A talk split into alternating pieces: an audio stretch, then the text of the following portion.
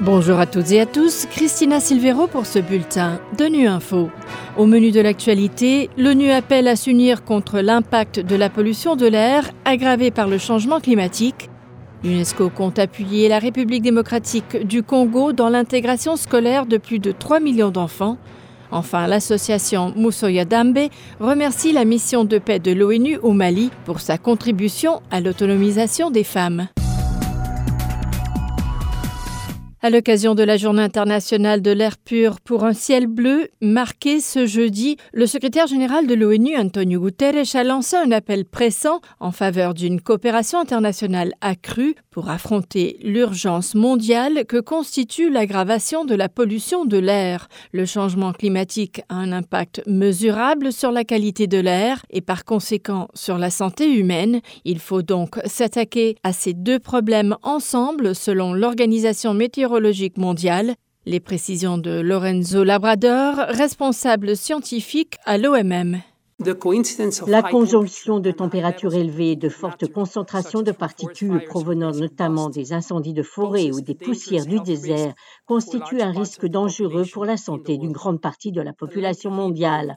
La longue vague de chaleur de septembre 2022 sur le nord-ouest des États-Unis s'est accompagnée de vastes incendies de forêt et d'une dégradation significative de la qualité de l'air dans la région. En juillet 2022, une vague de chaleur a été observée en Europe où des centaines de sites de surveillance de la qualité de l'air ont dépassé le niveau recommandé par l'Organisation mondiale de la santé pour la qualité de l'air en ce qui concerne l'ozone. La qualité de l'air et le changement climatique ne doivent pas être étudiés séparément, mais ensemble. Ils sont inséparables dans la mesure où de nombreux gaz responsables du changement climatique sont également émis par les mêmes sources qui causent la pollution de l'air. En outre, il existe un lien complexe entre l'ensemble des réactions chimiques qui font que les polluants atmosphériques sont produits en partie à partir des gaz à effet de serre. L'UNESCO s'est félicité cette semaine de la mise en œuvre de la mesure de gratuité de l'enseignement de base en République démocratique du Congo, une mesure qui devrait permettre d'atteindre la scolarisation de tous les enfants du Congo-Kinshasa au cycle primaire. L'Agence onusienne pour l'éducation a réaffirmé son soutien au secteur éducatif dans le pays. L'enjeu majeur est d'intégrer les millions d'enfants de 6 à 11 ans qui ne sont pas scolarisés. On écoute le représentant de l'UNESCO en RDC, Isaías Barreto da Rosa. En République démocratique du Congo, le système éducatif formel affronte un grand défi, celui de fournir à l'ensemble des enfants du pays une éducation de base complète avec la mise en place de la politique de gratuité. La conséquence directe de la mesure de gratuité est d'atteindre la scolarisation de tous les enfants au niveau primaire. En tant que partenaire du secteur d'éducation, l'UNESCO poursuivra son accompagnement et son soutien à la RDC, l'enjeu majeur d'intégrer dans le système éducatif un nombre important d'enfants âgés de 6 à 11 ans qui ne sont pas scolarisés, soit près de 3,5 millions d'enfants.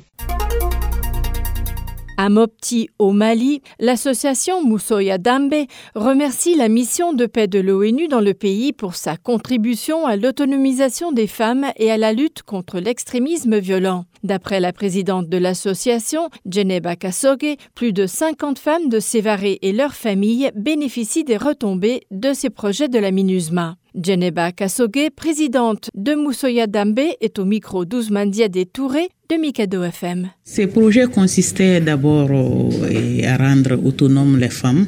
Nous, nous avons bénéficié de trois projets de l'aminissement, euh, de saponification, transformation des pâtes d'arachide et embouchovie. Il faut reconnaître que euh, c'était 50 euh, femmes qui ont bénéficié de la formation. Donc dans ces 50 femmes et aussi à leur tour ont aidé leurs sœurs. Donc nous, on ne pourra cesser de dire vraiment que vraiment ça a été la cohésion sociale entre les femmes. C'était vraiment un projet bénéfique. Le projet continue. Hein.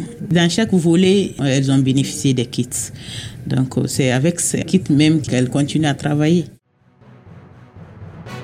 Voilà, fin de ce bulletin de Nu Info. Merci de votre fidélité. À bientôt.